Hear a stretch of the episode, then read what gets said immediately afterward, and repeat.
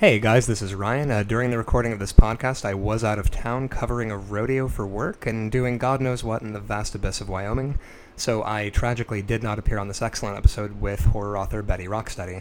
Uh, also, quick trigger warning for this episode uh, there is heavy discussion of rape and sexual violence in relation to a couple of the movies that Betty and Quincy talk about this week, so definitely be aware of that. I will be back next week for your regularly scheduled rank and file brand nonsense. Thanks and enjoy. Hey, welcome to Rank and File, the show where we're trying to rank every horror movie ever made from best to worst. So, if you're new to the show, we have a list online uh, of all the movies we've seen so far, and every episode we just take two or three movies and try to place them on our continuum from best to worst.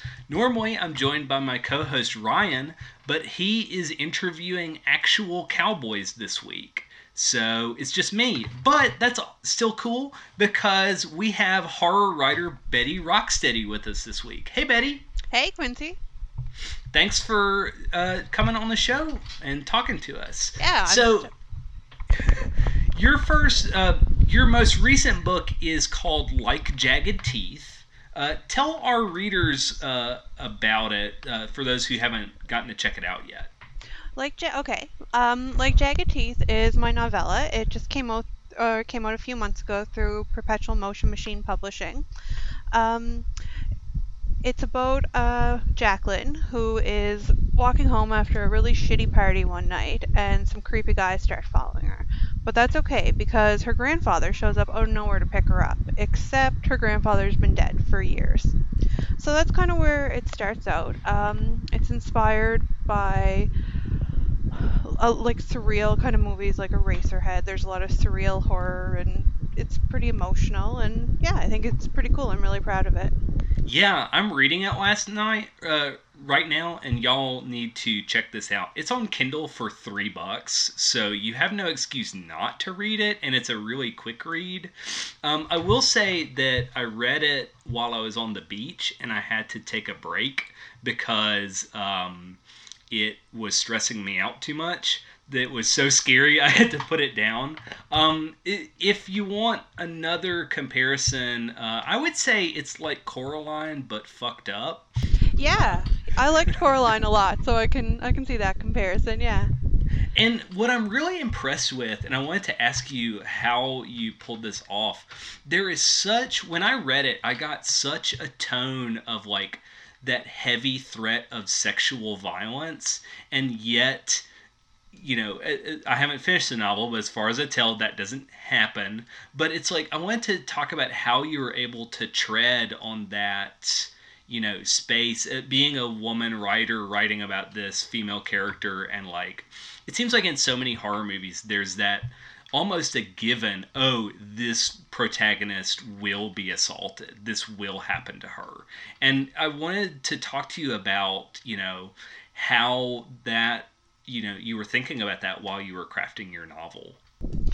Well i think like sexual violence is definitely the something that comes up a lot in like horror fiction and horror movies like you're saying. Like it is always i mean there's only so many things you can threaten people with really like bodily harm insanity murder and sex and particularly women are really vulnerable to that um, tension is really really important to me in writing and in anything that I, you know, if I'm watching something or reading something, that's what usually impresses me and grabs me. Just any kind of tension. I want people to be stressed out reading, I guess. um, I don't. Sexual tension wasn't huge on my list of things with jagged teeth. Actually, I know it did come through in a few places. Um, there's some scenes in particular I can think of but it wasn't um, in the forefront of my brain, to be totally honest. Well, uh, yeah, so I don't know if I'm just being that goof that's like, actually, you know, I'm going to tell you what your book's. By no means am I like, let me tell you what your book's actually about. But yeah, no, but I think yeah. there is always that subtle threat in a lot of. I mean, it's a girl alone with an old man for the whole book, and he's changing and threatening. So it is something that's going to be in the forefront of a lot of people's minds, I think. Yeah, and I think, you know, with someone who's grown up watching horror movies like I have, and even some of the movies we're talking about tonight, like, it's just so you know it's such, a heavily used trope that I think there's it's really difficult when you have a female protagonist surrounded by you know a male uh, antagonist who is threatening to not think like okay that's gonna come into play And Jacqueline is so vulnerable for the whole book. Like just everything about her speaks vulnerability, so that certainly comes into it too. yes and the way you trade on uh, guilt and female guilt was so fascinating to me because that rang uh, like that rang so true. It sounds like Jacqueline sounds like so many people I know oh, who are too. constantly operating under the everything is my fault and I'm gonna just apologize for you know existing. So you know, great job on that as well. Yeah, I'm glad that came through. Well, yeah, I'm really glad that came through because that is something that I've always felt, and a lot of I know a lot of my friends feel. I know a lot of people just a lot of us deal. Maybe it's a generational thing that we just feel guilty all the time. Yeah. um, another thing I wanted to ask you about is your illustration work. Uh, I noticed that you did the cover to your own book, and Yeah. you also have a super awesome uh, print shop online with some really gnarly art. So, um, did you start with art and then move into fiction, or did you start with fiction and then move into art, or is this kind of like a parallel uh, talent of yours? They both kind of came at the same time. Like I've always been drawing and writing since I was a kid. Like it's just oh, I think many people are like that. Like it's the things you pick up when you're a kid that really stick with you. Um, so yeah, drawing and writing have always kind of gone hand in hand, and I really like um, artists like Clive Barker or Edward Gorey that kind of marry the two. Yes. So Yes. um, yeah, um, Ed Gorey in particular is and like I love Clive Barker's work, but Ed Gorey stylistically is an inspiration to me. I like the way he draws or he drew. Um, so yeah, when I started getting serious, I got serious about them both at the same time too. Like I did my shop on Redbubble and started posting art online at the same time I started submitting stories. So they kind of went hand in hand the whole way. Nice. Um, so let's start talking about some spooky movies. So the first one I want to talk about was uh, Neill Blomkamp's new short Zygote. Uh, this is on YouTube. If you guys want to see this, this is under his um, Oats Studios, I think so it's called. Yeah. Uh, I, yeah. So Oats Studios is this new project by Neill Blomkamp where he's doing uh, spooky short movies uh, that are kind of horror, kind of uh, sci-fi. So Betty, what was your previous opinion of Blomkamp before watching this short? Oh, I like him a lot. Like I like um, District 19 or District 19, yeah. And Yeah. um, I like Chappie a lot. Like I just like him in general. He has a very consistent visual style. And um, yeah, I think he's really cool. I actually I didn't hear about the Oat Studios thing until we started talking about Zygote. And that night that I watched Zygote, I went through and watched all of them. Oh, that's awesome. We're gonna have to get to the other ones in future episodes. Uh, the the reason why this is kind of like was on the peripheral. I think on IMDb one day, like Zygote popped up as like a people are also watching this. You know, IMDb has a little like people also search for, and then on my uh, Twitter feed and on the podcast's Twitter feed, everyone was starting to say like Zygote is better than Alien Covenant and this is the best alien movie all year and stuff. So I was like, all right, I gotta watch it, and it's pretty good. yeah, I thought it was really good. Um, the effects were great. Like the creature was beautiful. I loved it. Yes, I think the creature design is 100% the best part of this because it's it's that sort of like the first time you see it, you're like, but what is it? And like even you know i have in front of me a screen grab of the creature and i'm just still staring at it and i'm like fascinated by it That first um shot where like you don't know what's going on and then you just see all the weird hands for like a second and then it goes back to the other two. That was beautiful. It was so good. yeah i i really liked it um did you feel like this movie is good enough by itself, or does it just feel like uh, Blomkamp just lopped the last twenty minutes off of a script and just like made that? I feel like it was really close in between that. Like I could um I like a short film with like almost like a hidden backstory. Like you really feel like there's a larger world, there's more going on, and it almost achieved that. It was just hinting at a bigger world, but it fell a little short. And yeah, it did feel kind of not like the whole movie. Yeah, and I kind of liked that there was that whole like review. Uh, do you think it's a spoiler to talk about um, Dakota Fanning's like the big reveal, or do you think that's minor enough that we can we can share it? I don't know. I want to talk about it. Okay, so, so that's good enough for me. so it it's definitely to me it feels like Neill Blomkamp was like, all right, I can't make that Alien movie because they took it away from me, so I'll just do it in this. So like the big reveal is Dakota Fanning is supposed thinks she's a uh, android like in all the other alien movies how there's the android character.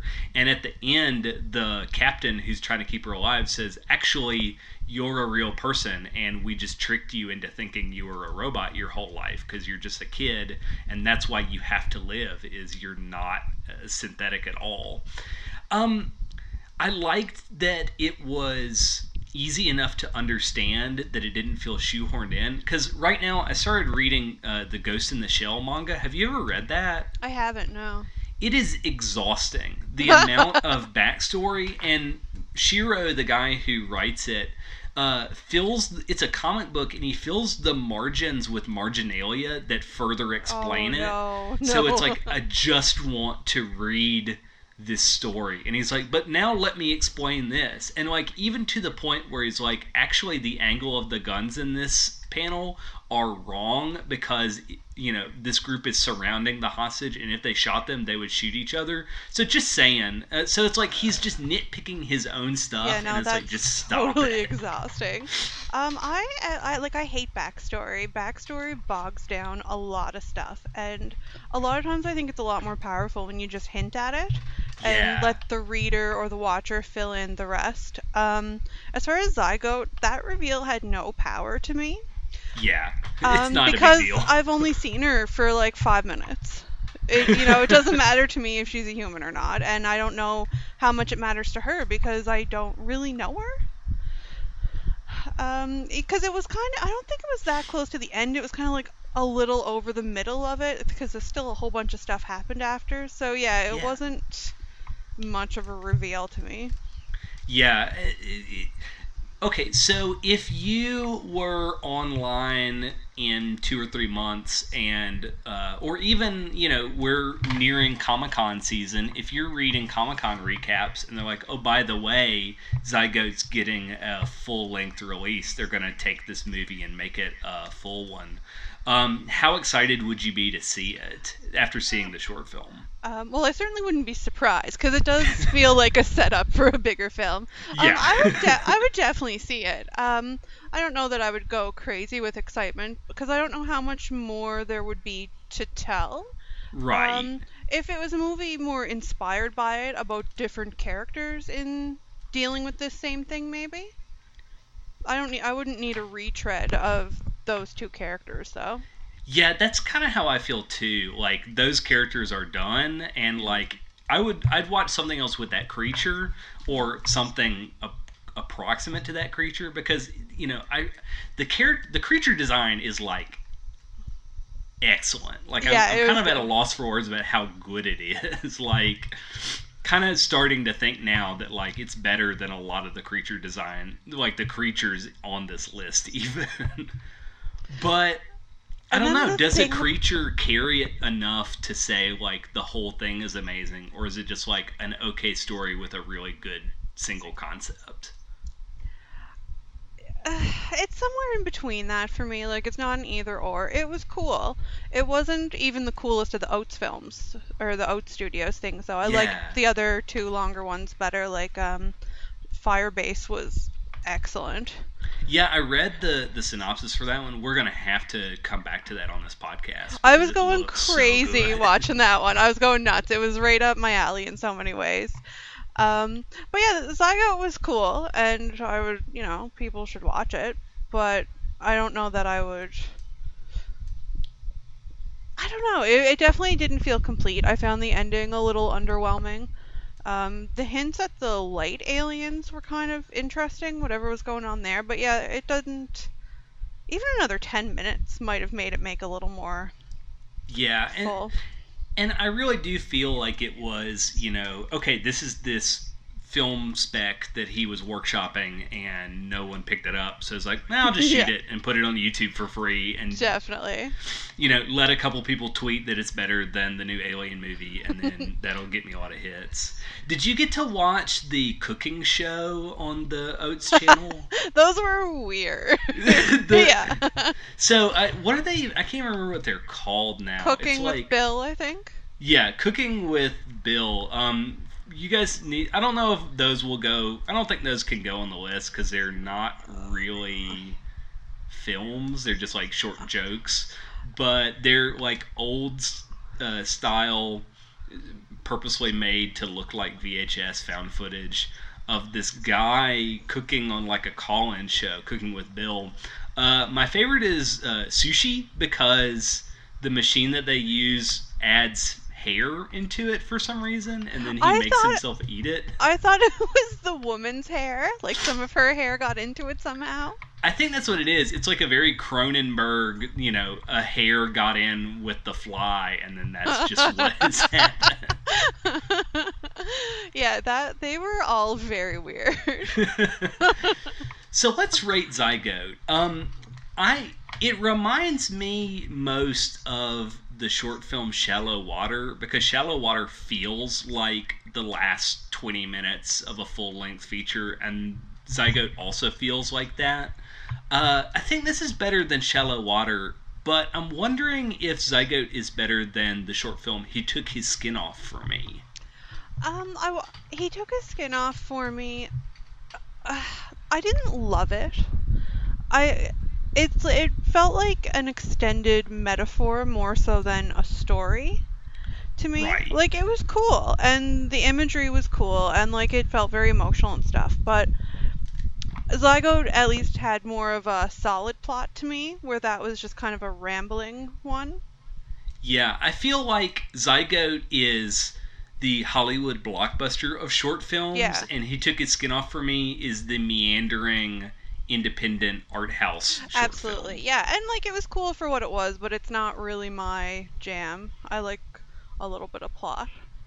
Yeah, and I just feel like the character design is going to edge out because even Mm-hmm. like the actions, like she cuts that arm off to use the the scanner and just like you know switches because the monster's hand is multiple bodies stitched together. She just keeps rotating like Yeah. it, she has a ring of keys. Like that's just so good.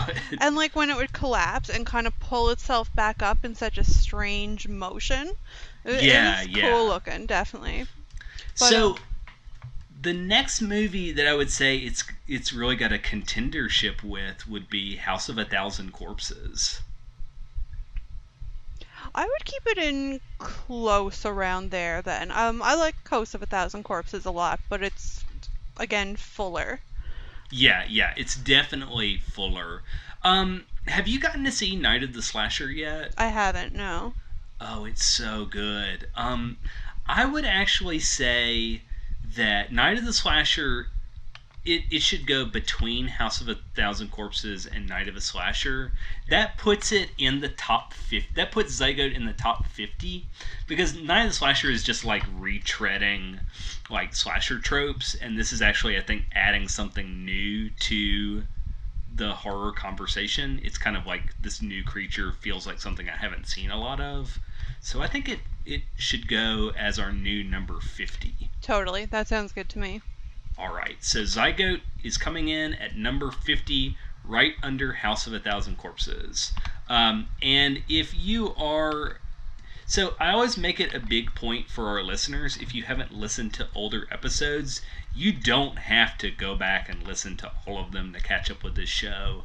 Uh, we are always upgrading our equipment and always getting practice, so just hey, if you haven't seen Night of the Slasher, uh, that's on Vimeo or somewhere online. You can Google that one and find that one too. It's super good. So, speaking of innovative movies, uh, the next movie we're going to talk about is a screener given to us by AMP International. It is Ryan Prows's uh, feature length debut, Low Life.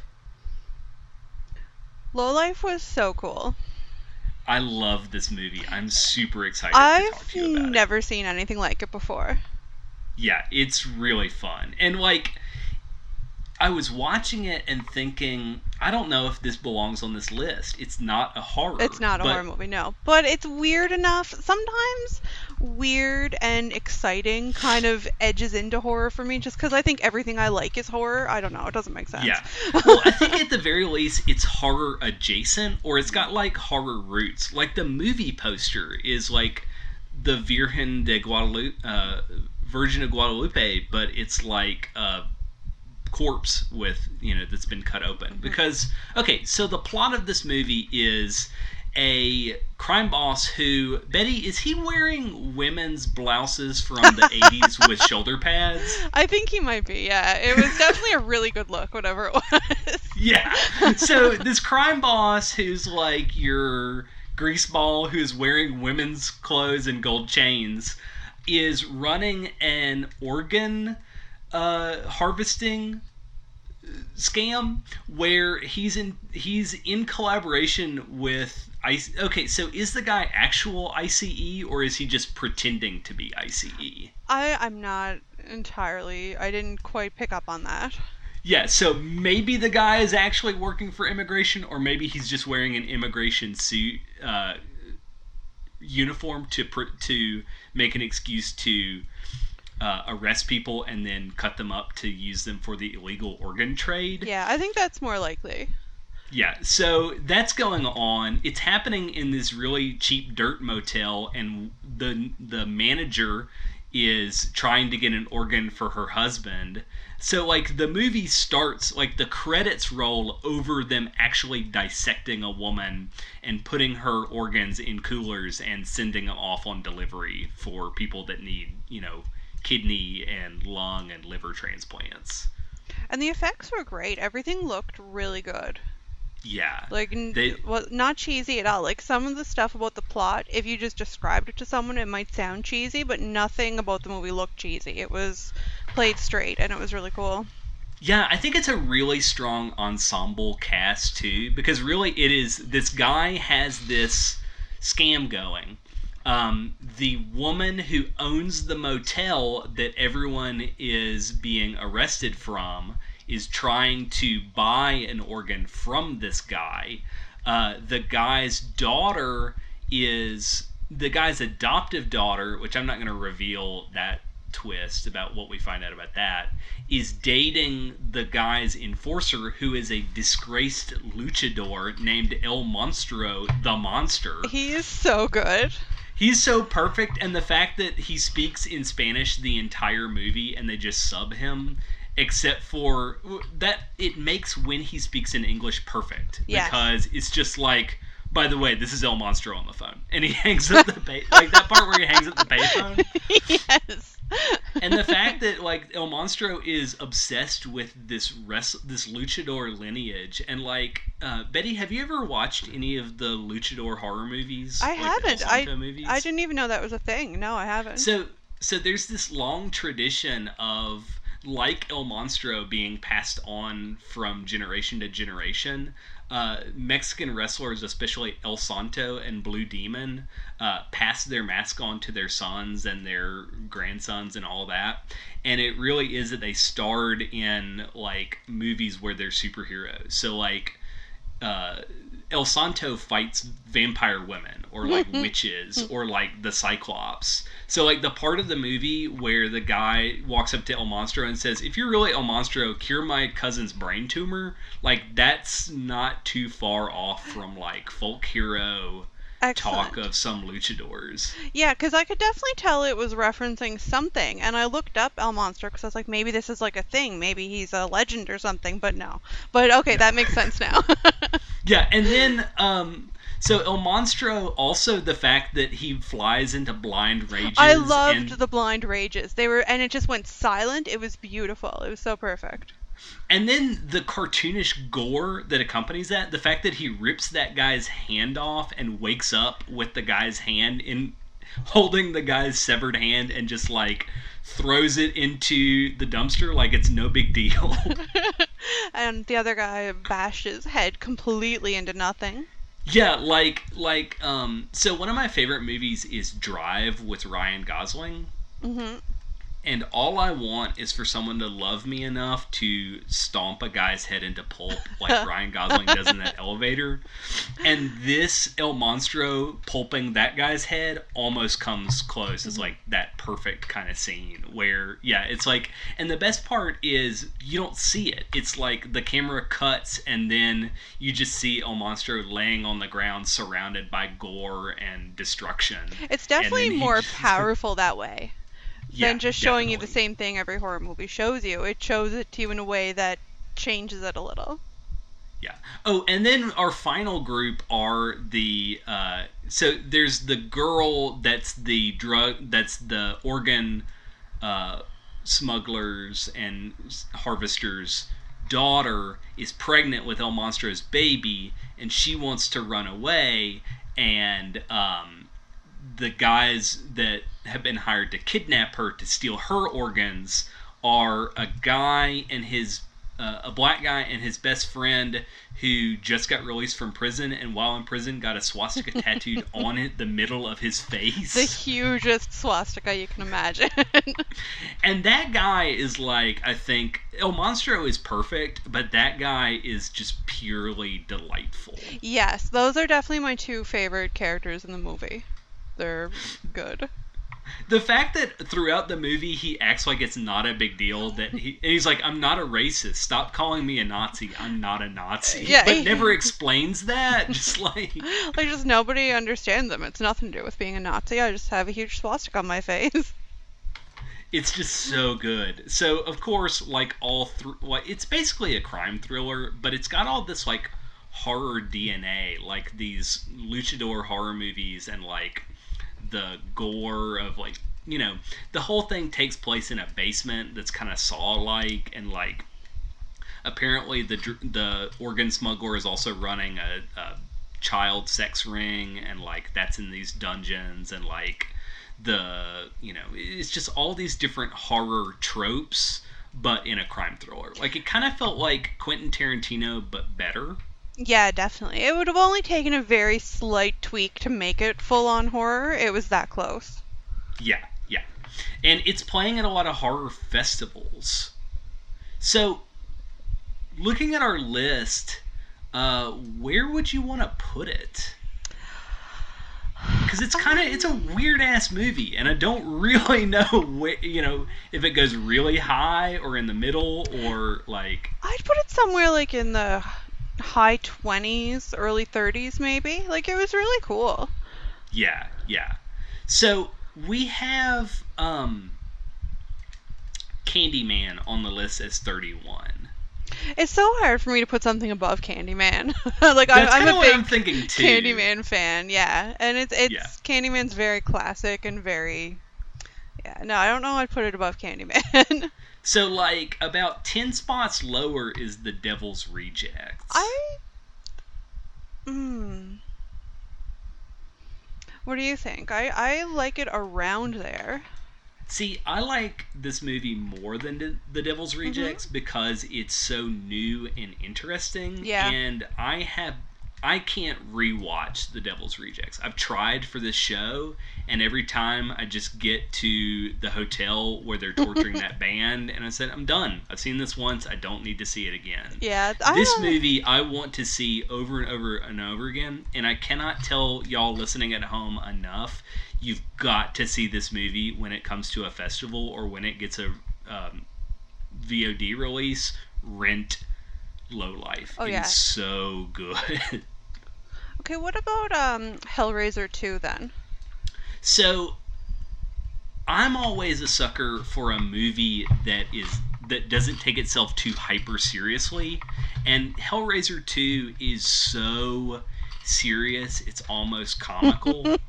I love Hellraiser too. It's one of my yeah, it's really great, but like yeah, it is so that's very hard. serious. now, did you see Neon Demon? I haven't seen it yet. No. Okay, so I think this movie is definitely better than Neon Demon because Neon Demon gets kind of um, eye rollingly bad at points. Like Mm. it tries to be so serious, you're like, okay, come on. But so I think it's definitely above that, and then now it's like, is it better than Hellraiser two? For me, it wasn't. So what do you think that Hellraiser two has that Low Life is missing? There's something just about the um, background that Hellraiser 2 brings up, like the lore, kind of, Yeah, that really like sits with me, and I'll always remember it. Whereas um, Low Life definitely was a really strong movie, but it doesn't have that same vivid background. Like there's something about Hellraiser 2's interpretation of hell with like the labyrinths and that what was the thing called that big thing in the sky that made the oh, weird the noise? Leviathan. Yes. yeah, yeah. I know all that kind of stuff. The imagery of it really sticks with me. Um, so the imagery of low life didn't hit me in quite the same subconscious way, I guess. And there's something to be said about Hellraiser 2's creature design. Oh, like yeah. those effects are really good. And now I want to Um, rewatch it because it's been a while, and I, I love that movie. I think last I checked, it's still on Netflix, so you can totally uh, check that out on Netflix. But you know what? That would make Low Life number 35, and that's pretty good for a movie that is debuting this month. Has that director done anything else? He's done some short films. Cool. Uh, Ryan Prows has done uh, another kind of kind of horror, kind of thriller called Narcocorrido, which is about um, a Mexican folk singer who sings about drug runs, but he is writing his songs based off of his own experiences and kind of like the chickens come home to roost. And I think he might be adapting to that, that to a feature length. Oh, that, that would be cool. Yeah, that sounds really good. And I think there's maybe like one or two other short films. I'm definitely going to be watching everything that Ryan Prows does from now on because it's super good. Yeah, that's really cool. So he's like brand new and already doing super cool things. Yeah, and that's another thing is like if this is his first feature film, imagine what his second or third Yeah. is going to be. It's it's really challenging to put new movies on this list because it's like, okay, how do you compare this movie that dropped this month compared to Hellraiser 2? Yeah, exactly. Or like anything that you've seen like hundreds of times. And Yeah. yeah. But I feel like this would hold up in like multiple watchings the same way that like you know Quentin Tarantino's Four Rooms is Mm-hmm. really fun to watch over and over again. Like I think it's just the characters are so enjoyable. I want to spend more time with them. Yeah, no, I would definitely watch it again too. It would definitely hold up, I agree. Yeah, definitely more than like I don't need to see the Neon Demon again. so Low Life comes in at number 35. So speaking of movies with characters slash actors that we want to spend a long time with, uh, talk to me about Demon Knight. Demon Knight is one of my favorite movies of all time. It was the first horror movie that I ever thought was really cool. Like I used to watch horror movies before that, but just like to make fun of them. Like I had I think Frogs. I don't know if you've ever seen that.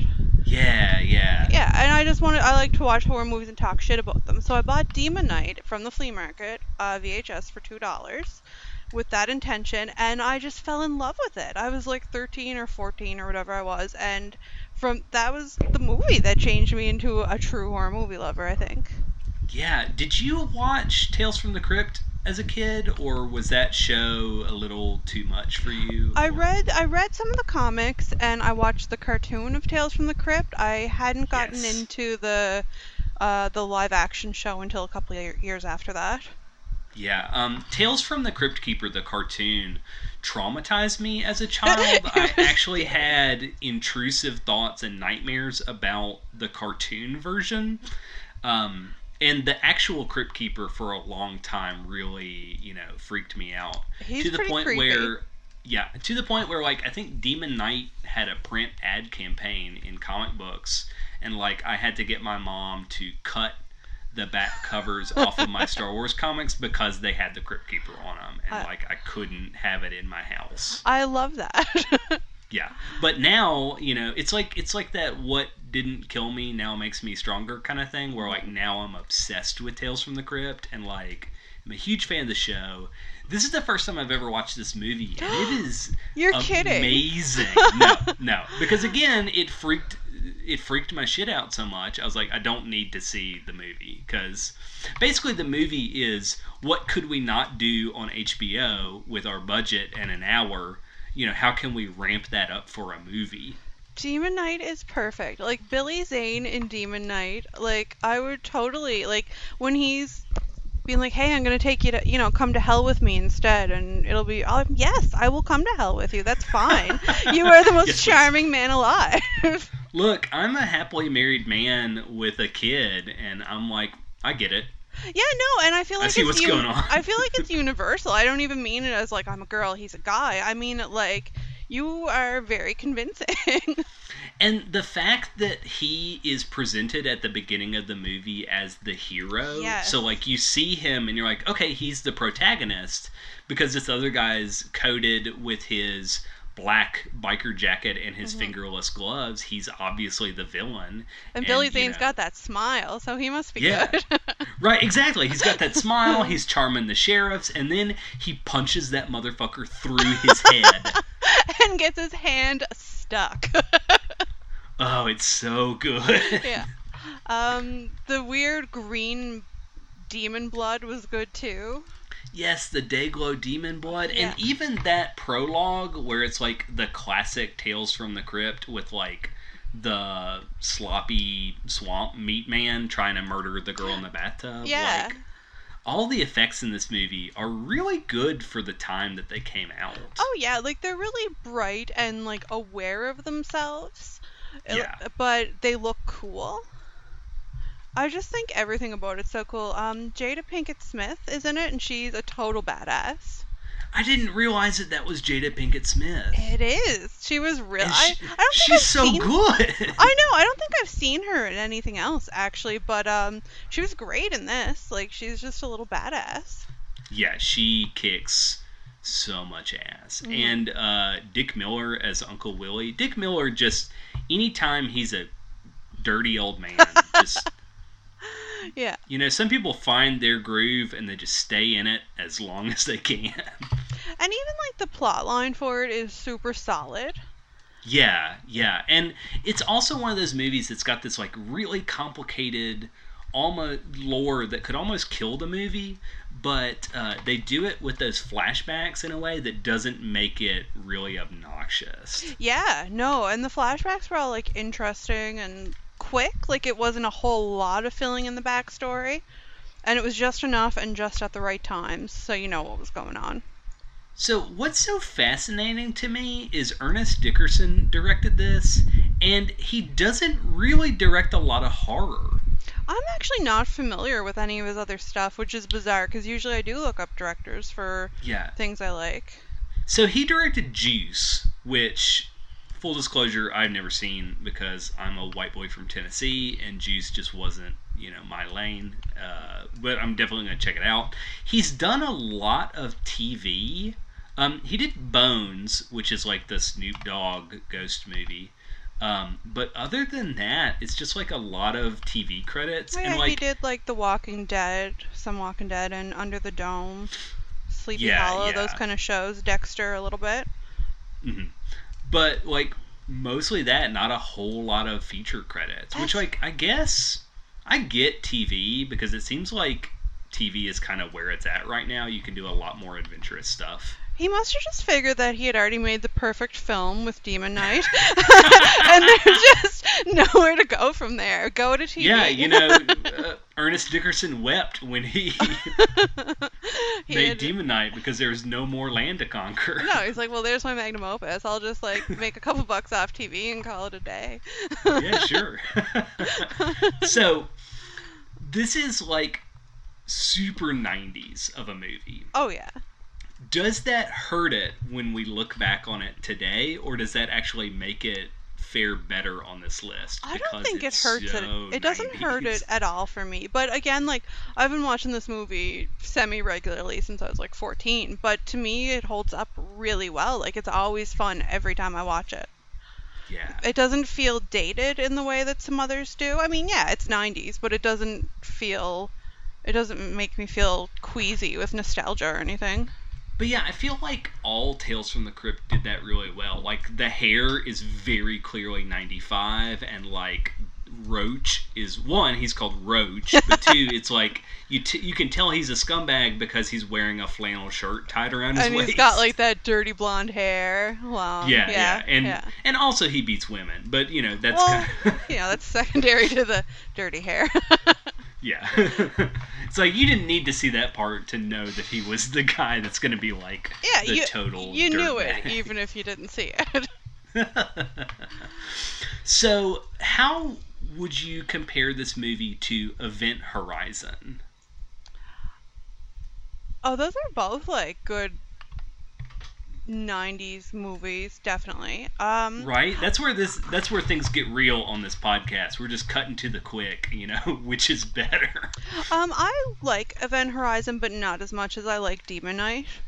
Yeah. It doesn't um I found it draggy in some bits and I don't know, Demon Knight feels really tight and together for me and it's always fun where Event Horizon like I'll probably get kind of distracted if I'm watching it for the fourth or fifth time. Yeah, and you know, I think part of that might be the fact that Dickerson, you know, is a good television director because this feels like just a big budget episode of Tales from the Crypt, and I kind of want that from a Tales from the Crypt movie. Oh my god, yes, yeah. So it's like, okay, this is exactly what I came for this. It's even got the really bad puns at the beginning and the end with the Crypt Keeper. Mhm. Um, the only thing that makes me cringe is some of the CGI work. Like, you know, I wish they had just kept practical effects. Like, Yeah, I always, I almost always had- wish that. yeah. You know, I would be fine to settle with, like, the demons look a little bit more human like if it just meant I could get guys in rubber suits instead of those, like, C- those really weird CG, like, walking. I really liked um when he first grew a couple of the demons out of the ground, though. Those ones looked really cool. Yeah, and those multiple shots. It wasn't like a quick "here's this happening." It's like They were Here's weird and yeah. gross and like very organic looking. They were cool. so. What do you think about Black Christmas from 1974? I'm actually I'm not a huge Black Christmas fan. Um,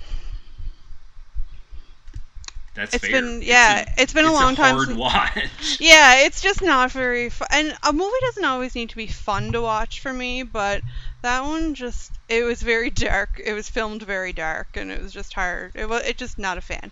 But yeah, um, it looks like it's it's just to describe that movie in you know three or four words. It's sex grunts, brown wood grain. Oh my god, those yes.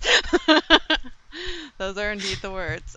and like that's that's kind of like uh, the next movie we're going to talk about like what i had trouble with hounds of love is like it just got so dark i was like i can't do this for another 30 minutes and like so i think demon knight is definitely better than black christmas Yes. but right above black christmas is maybe my f- new favorite slasher movie the mutilator have you had the pleasure of seeing this movie no, I haven't.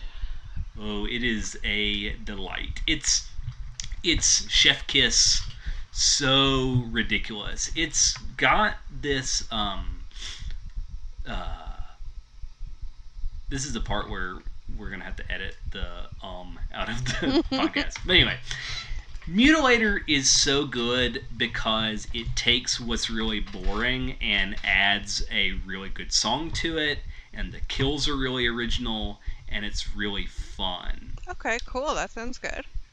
But I'm such a big fan of siege movies in general. People locked up in the house. You know, that's the whole zombie movie trope. It's like mm-hmm. we're in the house, we're fighting the invaders, kind of home invasion kind of I just thing. I love any kind of movie where everything takes place in one area, or most of the movie does. Like anything where people are stuck anywhere.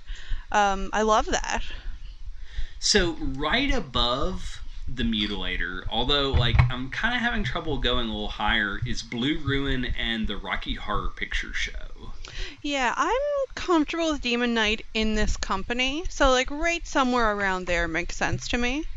Yeah, In fact, Rocky Horror Picture Show and Demon Knight were right the same time for me, the same time period in my life that I would watch those both over and over and over. um, I feel like Blue Ruin has more to say. It was like because it's such a, like a, con- a conversation about violence and revenge and Mhm. like revenge, you know, not working and not getting us anywhere. But like I think Demon Knight is also just really fucking fun. Like Mhm. I want to eat a pizza and watch Demon Knight and have a good time. hmm Oh yeah, it's, perfect. Um, yeah, put it like right in around Blue Ruin is cool. Yeah, so I'm gonna say right below Blue Ruin and right above the Mutilator, but really that's like by the skin of its teeth because the Mutilator is the best. No, I feel very good about that placement. Yeah. So let's talk about Hounds of Love because man, it was hard for me to watch. Really? See, I kind of liked it. I have this weird thing where I just find it really interesting, those kind of cases where people kidnap someone and keep them locked up somewhere in secret. It's just, it's kind of my thing. So this movie really Yeah. worked for me. Yeah, Um, it is like it's such true. If you're a true crime fan, you will love Hounds of Love. Yeah, very much like uh, the Colleen Stan girl in the box case. I don't know if you're Yeah. familiar. Yeah. Um, where they had kidnapped her and kept her for years and told her all sorts of weird stories about um, how there was a BDSM company running the world and if she ran away it would get her and do worse things to her. It was really a very strange case. But anyway, the movie reminded me of that. Yeah, so Hounds of Love, uh, we got a screener provided to us by our friends at Arrow Films. If you're in North America, or at least in the U.S., it's on VOD. Uh, Betty, can you get this on VOD in Canada, or is it not got a Canadian release yet? I, I didn't check. I used the screener. Okay, so it's on VOD. Um, the UK release is July 28th. So if you happen to have found this internet and you're in the UK, uh, this should be coming out like right when this podcast drops. Um, but yeah, Hounds of Love is a true crime thriller about a schoolgirl who is kidnapped by two serial killers and is tied to a bed and assaulted. Uh, and you know, I definitely understand. I, I just realized this entire episode is gonna have we're gonna have to uh, edit in the biggest trigger warning for like the whole hour hour and a half episode Oh. because it's just like oppressively and it's just rape is omnipresent in this show. well, that's kind of the nature of horror. Yeah, that's true. And I, I think maybe that's the problem is like I like horror, but murder sex is not why I like horror. And I kind of get tired of so many horror movies being like I'm stabbing this woman and now a lingering shot at her breasts being covered with blood and like surprisingly Hounds of Love was actually kind of dare I say tasteful rape scenes. yeah, I- no, I was gonna Help me mention out that. here because I feel like I'm digging a hole. No, um, I actually definitely agree because it implied it, and you definitely felt the pain of it, but they didn't actually show them raping her. They, you know, the Yeah. door kind of swung shut, and you knew, you know, they brought in their tools. She was upset. You could tell it was, you know, it was, it would still be upsetting for someone to watch if that was the kind of thing that triggered them. But there was definitely like no actual. I don't think we saw that girl, the victim, naked at all, even. uh, I don't know. I, yeah, now that I'm thinking about it, I don't think there's. If there is much nudity, it's very small. Um, I think another thing that's maybe making me have a difficulty with this is like it's directed by Ben Young, so it does a, have a little bit of male gaze to it, and Mhm. like you know, I, I'm trying to record this podcast without sounding like the. Uh, per- the super woke let me explain to you how to feel about this kind of thing and like i'm just trying to really recognize my privilege and sit the fuck down when i need to but i think what gave me a problem with this movie is like it's just so much rape that that's kind of like it upsets me because i think it's i think it upsets me because it's real See, it's funny because I actually don't really agree with you on that. okay Um, I don't mean to be difficult, but um, I no found tell me I found for a movie that like it was about obviously these people that are going to kidnap and rape a girl, but I found the focus was really on the relationship between the two between the couple. And I think they did that in a really interesting way because like they didn't show the rape and the focus wasn't like, oh, it's so horrible to rape this girl, which of course it is, but um the focus was really on the way that kind of couple would operate, that kind of dysfunctional relationship, um, how manipulative the man was to the woman, and what would motivate that woman to be in that situation. Because she wasn't as into the torturing and hurting a girl, she was into being in love with that guy. Yeah, and, And- and the way that she comes home and discovers that he like that scene where all she sees is his naked backside like running like a dog with its tail between its legs like because he got caught like having sex with the hostage instead of waiting for them to both be complicit in it like that i think really is a powerful moment because Yeah. it shows that frustration and then i think like right after that's when she takes the girl's makeup out of her purse and like puts it on and Mhm. like and asks him like do you think she's prettier than me? But he knows right how to play her like and he got the dogs for her so that she wouldn't miss her kids that were had been taken away or whatever. And then after he m- murders the dog horribly which they also oh yeah. didn't actually show but they more I, I mean it's more than implied it but they didn't fo- it wasn't a gory movie it wasn't like a lots of tits and all that kind of stuff. It was tasteful like you said yeah not it's, it's yeah R like um a serious movie should be R Yeah. So then after he did that, that's when he was like, you know, he knew she would be very mad at him that he killed her dog that he gave her. So he's like, well, maybe we should be working on getting the kids anyway. The dog was too vicious to be around the kids. Like he knew I don't know, I found that really interesting the way they really built up that relationship and showed a good understanding of what that kind of interplay would be like. Yeah, and I felt like the characterization in this movie is really strong because Oh, even yeah. the small stuff like you learn really soon on, oh, he's got these obsessive compulsive tendencies because she fixes his, his breakfast and like lines the food on the plate in Mhm. a perfect sort of way and like the character's aversion to shit because like he freaks out about the dog and then she realizes like oh if i shit the bed he'll get off of me you Yeah. know, that kind of stuff it's like all of that is so good and um i think it's a well shot movie too like Yeah. that opening shot of the hyper slow motion is amazing Yeah, I felt like it was definitely very uh, conscious of everything that it was shooting and how everything looked and where scenes ended and transitioned into another scene. I it was definitely like conscious decisions. I think my only major complaint though goes back to like I think I'm supposed to care more about Evelyn the the murderer. And like at the Mm. end of the movie I'm like but she's so awful. Like I don't have any sympathy for her. And maybe that's supposed to leave me kind of knotted up about it cuz like now I'm struggling to really like formulate my thoughts so maybe Ben Young did his job hmm but uh Um, I didn't find Evelyn a sympathetic character. Like I didn't feel bad for her, but I Yeah. kind of understood her.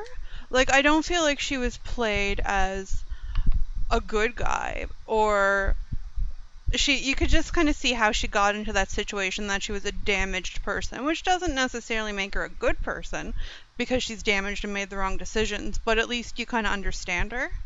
Yeah. Definitely. So, where would you want to put this on our list? Um, I thought it was pretty cool. Like it could go in around the Devil's Rejects, maybe. That's what I was thinking too, because the Devil's Rejects isn't equally hard to like these characters, and it's more of mm-hmm. a let's look at how dark and terrible people can be, Yeah. more than a we're actually going to give you someone to root for. Because in a way, even the teenage girl, like she's got her faults, and she's not a perfect character at all. I don't want characters to be perfect though. Like I don't think that just because someone's not perfect means that they're not good. I mean, like she was doing dumb teenage stuff, but everyone did dumb teenage stuff. That's true. And definitely if you're a fan of like the true crime genre, that's what it is. And I, I think that's why true crime is so fascinating because it really is like how did that happen? I can't believe that. Um, Mhm. Have you ever read about the Lululemon murders? No, I haven't. Oh, Betty, it's so cool. There's a book about it. I can't remember the. I haven't read the book yet. I've just you know done a lot of Wikipedia and podcast research. But this girl was brutally murdered and tortured in a Lululemon um, athletic store, and like the main suspect was the co-worker who was also supposed you know allegedly tortured and kidnapped and like they were looking for the missing murderer and like just the ideas about like why this girl killed her manager like all of that stuff. It's really fascinating. Yeah, I, I just wrote that down because that definitely sounds like something I want to read about. yeah defo recommend that one. So right above i don't know if it goes above devil's rejects because i feel like that's got more moments to it that are memorable than this. This is kind of like i feel like i'll be scrolling through instagram in two weeks and just comment that was a tough to watch movie and just move on Yeah, um, The Devil's Rejects definitely had more disturbing parts to me, like parts Yeah. that stuck with me. This one, I just thought, like, like I said, it was cool. I liked the take of it, but it wasn't. You know, I'm not gonna watch it a hundred times. Yeah. So, would you say this movie is better than The Grudge, which is a couple slots below? Yeah, I'm not a Grudge fan. Yeah, that movie's hot trash. That movie is very tired. yeah. Uh, so now it's the case of Above or Below Maniac Cop 2. I haven't seen Maniac Cop 2. Um, So you don't have to see Maniac Cop 1 to see Maniac Cop 2. Um, just I a- feel like without even seeing it, I can imagine its quality, like just from the title. So let me just say this, and this maybe will help you in ranking it. Maniac Cop 2 has an original rap in the credits oh, where shit. rappers talk about shooting a maniac cop who's a ghost cop who is, you know, being overly brutal and killing people with an Uzi. I mean, that actually, yeah, that keeps Maniac Cop above it for me. yeah, it- that's it's my, fair. That's, yeah, that's Definitely, I would watch Maniac Cop 2 a lot more than Hounds of Love. But look, this is a really good movie. This is like. Is it too hyperbolic to say that this might be like Oscar bait? I have no idea what even anything about the Oscars is, to tell you the truth. That's. I, I don't know. I feel like this deserves some awards if it hasn't gotten some. yeah, I mean, it is a very serious film. It treat it treats some serious topics in a interesting way, in a new way. I think. Yeah, definitely in a new way. Usually, when I see a movie like this, it is like a lot more exploitative. And I feel like that's actually it was as much as I've been like wringing my hands about it. It's very tasteful and it's it's not, you know, I spit on your grave. Yeah, I mean, it definitely it has to show you some awful things so that it makes the right emotional resonance and it treats the subject fairly, but it does it in a way that's not for shock value at all. Yeah, it's more for like it's it's thoughtful. Yes. Yeah. So we have it then Coming in at number 43, right under Maniac Cop 2, and right above The Grudge is Hounds of Love. So, hey, check this one out. It's on VOD either right now or very soon. If you're in the UK, it's still in theaters. It might be in the theaters if you're in the US. Uh, track it down, it's worth a watch. So, Betty, thank you so much for hanging out with me tonight and Yeah. talking about some movies. It was lots of fun. I'm glad I came on. Yeah, so where can our listeners find you online? Uh, where can they see your illustrations? Where can they get your book? What do you do on the internet? Um, okay, well, you can find links to all my stuff at bettyrocksteady.com if you're looking for my books or my illustrations or anything like that. Um, I'm horribly addicted to Facebook and I accept everybody um, as long as you're not spamming me. But uh, yeah, so if people want to add me on Facebook, I'm Betty Rocksteady. And if they want to follow me on Twitter, I'm Betty Rocksteady. All right. so it's very easy to find me. Yeah. So Rank and Vile is online too. If you want to sponsor the show, or if more importantly, if you want to suggest a movie to review, uh, send us an email. Uh, our email address is rankandvilecast at gmail.com. We are also super active on Twitter. Our handle is at rankandvilecast. And we are getting more active on Instagram. If you want to see a picture of me in the bubble bath watching uh, Tales from the Crypt, you can follow us on Instagram at Rank and Vile, and I promise you it is tasteful. uh, we have a Tumblr as well, rankandvile.tumblr.com. On our Tumblr is the easiest place to find the permanent link to our Letterboxd page, which is updated by our fan Dustin. If you want to see a list of the movies, um, we're not super good at Tumblr. We don't update very regularly, so uh, that is that. But it is a stable landing page. If you are listening to us on iTunes, thank you very much. Um, please consider rating and reviewing us. That helps us get out there to all kinds of other folks. And we can also be found at rankandvile.podbean.com if you are not an iTunes fan, which I totally get. And that way you can also get a link to our feed and use your podcatcher of choice. Uh, Ryan will be back next week. Uh, until then, have a great week, y'all.